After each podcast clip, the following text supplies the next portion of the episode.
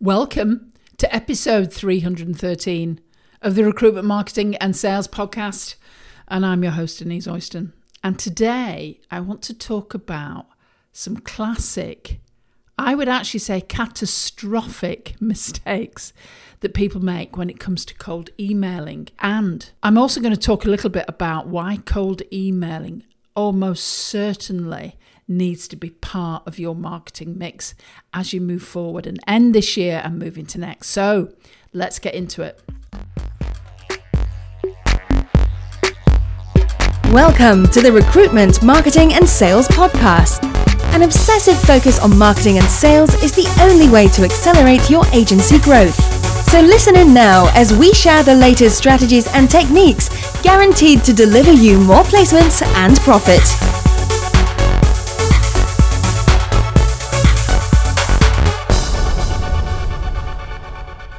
Well, hi there, everyone. This is Denise with episode 313 of the Recruitment Marketing and Sales Podcast. And today I want to talk about cold emailing and not just any type of old cold emailing, but catastrophic mistakes you might be making, which might actually surprise you. But I'm going to get into that in a second. If you are new here, welcome for probably 95% of all the um, podcasts we have recorded, there is a transcription over on the Superfast Recruitment website. So if you go to Superfast Recruitment, that's all one word, .co.uk forward slash blog, superfastrecruitment.co.uk forward slash blog, you will find a transcription of this specific podcast. And it's important for you to actually just go and have a look at these specific mistakes because I suspect you are doing some of them and they're quite easy to rectify. And you just might be amazed at the difference it will make to you. Also, while you're over there on the website, um, download a copy of our marketing checklist. Um, this will help you from an audit perspective. I think, particularly as we move into um, a new year. Um, it's going to be uh, an interesting uh, time, 2022, I think, as well for, for many of us, because I think this year people have been shaking down in, in what's been happening. Obviously, obviously, there's been a bit of a uh, a candidate shortage, shortage or a perceived candidate shortage uh, in the market currently. But let's watch out for next year. I was just literally doing some writing earlier on today about that because next year will be the year that people are going out getting new clients, and it's happening already in the recruitment set again, new uh, candidates as well. So um, this is a time to really be thinking about your marketing and it's always good to start with an audit. Where am i now versus where i want to be? So make sure you download that report. It's on the website. You can also get it by going to superfastrecruitment.co.uk forward slash mcl so let's talk about cold emailing and for those of you that are a little bit cynical about emailing, not too sure about it, never really done much of it before, let me say, what are you thinking? Um, email marketing is still absolutely still the marketing strategy that will deliver the highest ROI of anything that you do when it comes to marketing. Obviously, you need to have that, that list of people to email in the first place, and there's lots of ways to do that, which we've shared in different um, different posts and, and podcasts. So today, I want to talk a little bit more about cold emailing and the concept of cold emailing is you send an email to someone you may have not engaged with before. Um, you may have seen them floating around LinkedIn um, or you may know their, their company. However, you haven't actually entered into a dialogue with them and you haven't sent an email to them. So that's the context of cold emailing. And absolutely, from a GDPR perspective, you can still send a cold email out to an individual you haven't been in connection with before, provided it's a company email and provided you give them the option to unsubscribe. Because the whole context of this is this is a marketing email. This is about increasing your business. This is about increasing your revenues. And this is something known as legitimate interest. So let's just get that one off the table for anyone thinking, oh, I don't feel 100% about doing it. So, first mistake is not doing cold emailing in the first place. Now, As many of you know, we run a specific uh, marketing training and coaching program where we do, do uh, a number of different things with our, our clients, and one of which is we support them around implementing their marketing. And one strategy we always suggest that they do is look at cold emailing. And many of these individuals purchase um, email databases, they use these emails. We have a specific number in our Circle membership that purchase a database, and literally within the first one or two emails that they send, we write a template campaign for them. They actually get business. So, what if you could do that next year. You could actually find a list of people, and there's plenty of ways to do that. That's a topic for another podcast. That you could then actually just email, um, get some engagement going, and actually then get into a dialogue with these people. So that's the first thing. The second mistake that people make is they just send one email. and uh, it's no wonder that that you know emailing gets a bad rap sometimes, and people refer to the fact that they've been spammed. I've had on numerous occasions writers email me about work, and they'll send me an email, and then I never ever get a follow up. And sometimes I look and I think, oh yeah, their, their CV looks okay actually, and and yet they never bother sending me a second or third email and ask me if I received the first email, what did I think? Is there an opportunity to have a conversation? And there's been many of these individuals I probably would have given a job to, but anyway, there you go. I think it just shows you what, what some people are like. They do not have a campaign. And this is why it's really important. You'll have seen various other um, podcasts that I've recorded. If you haven't, go to the, the Superfast Recruitment website about how important it is to have a campaign. And when it comes to cold emailing, write a campaign. Have at least three emails. You've heard me talk about the power of three before. At least send three emails to people who you want to get engaged with. And then there's a fair chance, there's a sporting chance that they will have opened that email and they will have read it and they might have even um, followed the call to action that you've suggested to them, which we're going to come on to later. Um, and of course, you could even pick the phone up and speak to them because really this person is not totally cold now. They've had some some level of connection with you and contact with you. And remember, you know, we're all so busy these days that sometimes an email or drop in something, hmm, that's useful. I wonder whether we should do something about that. They just don't do it straight away, but then a phone call can actually remind that individual to do something about that email that's come in. Now, mistake number three is basically sending an email that is war and peace.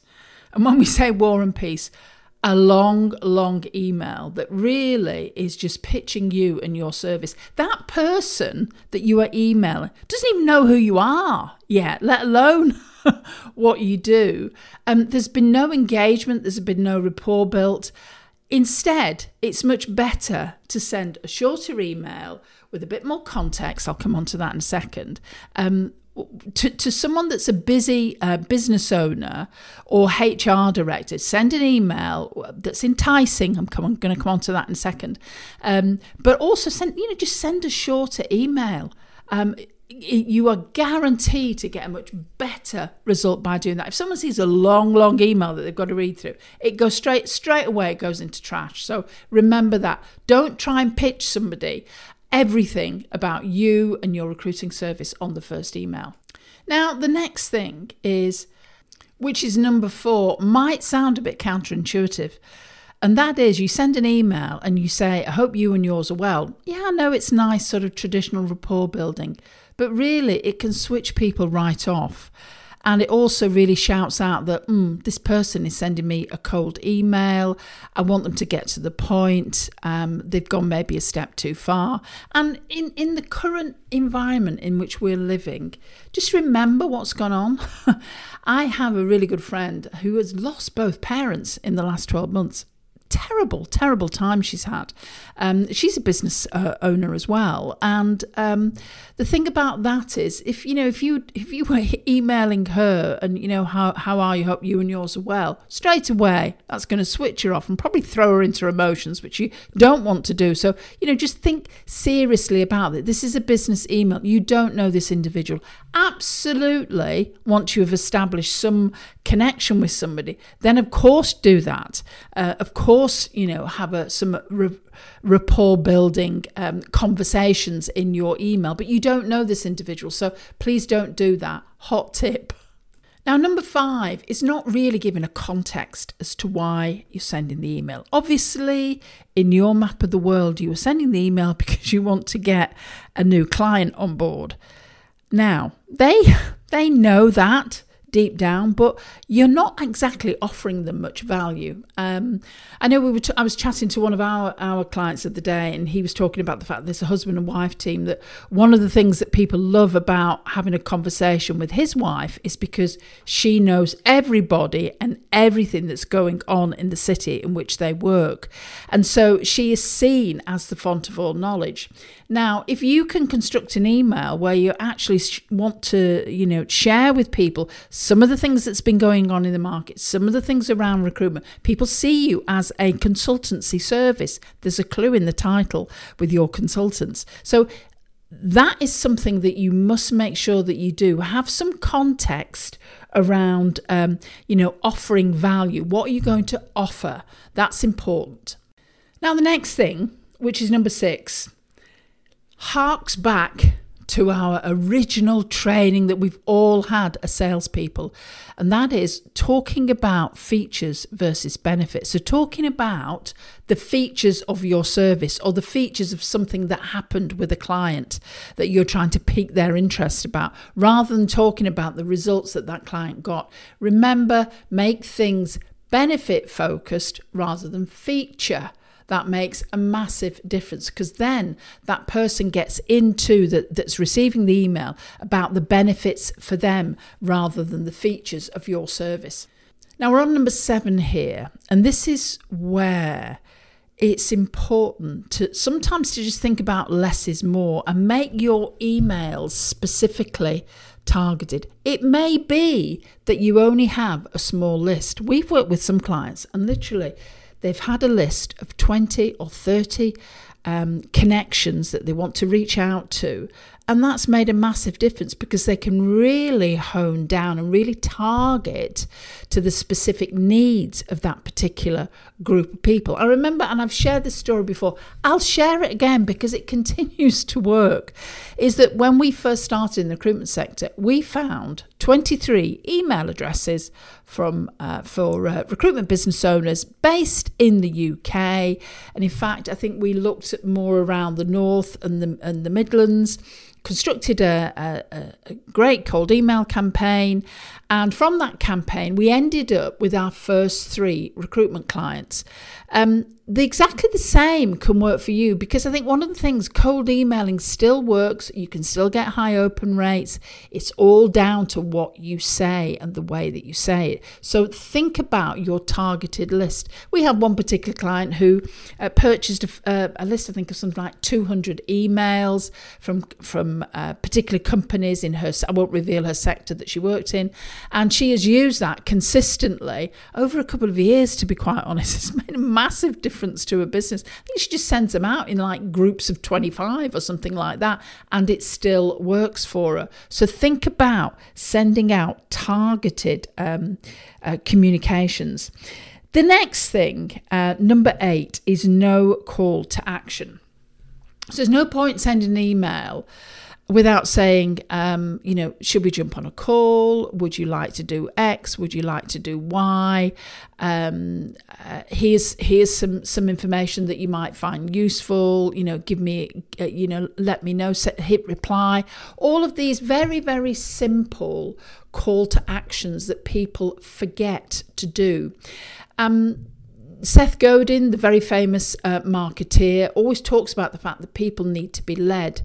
And especially so when you're looking at marketing and delivering marketing campaigns, you need to give your potential new client the exact process and the exact steps of what they need to do next. So remember to always have some form of uh, call to action. And, and leading on from that, uh, number nine, it's not using a PS You'll have heard this if, if any of you have studied copywriting, you'll know that the PS, people tend to read the uh, the start, the middle, and the end, and people always read the PS because they think there might be something of value for them. So always make sure you use your PS. Yes, you can use two or three if you want to, if you want to really go um, gung ho. But in your PS, one things that we would always recommend is that you think about using a link to social proof. And social proof on your website could be testimonials, could be case studies. Um, a couple of months ago, I uh, recorded a lot of podcasts around this because it is so vital in today's market when you're wanting to attract more candidates, you're wanting to attract more clients, to have a good volume of social proof. Um, so go back and have a look at some of those episodes. I think probably around 300, something like that. Go and, go and check those out. And finally, number 10 it might seem a little bit different. And one of the big things about cold emailing that lets people down is they've sent out a number of emails and they never follow up with a telephone conversation. Which is fascinating when you consider the recruitment and staffing sector has historically always been the real focus on sales, sales, sales, pick up the phone, pick up the phone, pick up the phone. And yet, um, many recruiters these days, and yes, I know that Gen Z, let's just think about Gen Z, Gen X, all the different gens that there are, um, that millenn- as a general rule, millennials and the new um, uh, Gen Z are not as keen on picking up the phone. However, when you've had a number of cold emails that have gone out that have been written well, um, that you might even know that people are opening depending on your email platform that you're using, um, that then you can actually pick the phone up and get in contact with them because it's not super cold. This is a warmish um, lead that is the, on the other end of that phone. You've put the hard work in with emailing. Um, why not now pick up the phone and see if you can have a conversation with them? You know, we, we have a number of clients that have joined Superfast Circle because we've sent some cold emails out and then we picked up the phone and we spoke to them, we've got engaged with them, and then finally they come and work with us.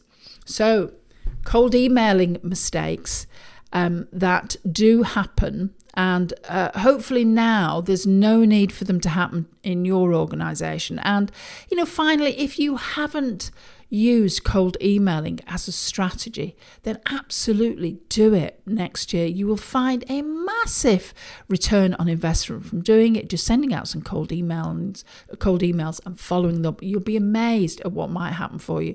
Remember, there's clients out there that need candidates. You are a good recruiter and you can help them. So make sure you put this one in your plan for next year. So, this is Denise from Superfast Recruitment saying bye for now. If you enjoy this podcast and you are ready to take your marketing to the next level, then maybe it's time that you check out Superfast Circle. Because as a member of Superfast Circle, we are with you every single step of the way as you start to elevate your marketing to a new level. You get weekly calls, you get an online training uh, platform that you can access anytime, anywhere, on any device. You have events that you can uh, attend. We have a tech genius that can help you with your, uh, with your technology. And you also get your marketing collateral provided for you every single month that you are a member of the circle. So if you would like to know more, then head over to superfastrecruitment.co.uk forward slash SFC. Have a look at what's involved, what's included, and then book a call with one of us and we can talk you through exactly what the next steps are. We'll give you a demonstration of the program and we'll, we'll have a conversation about how this can work for you and your recruitment and staffing business. So, speak to you soon.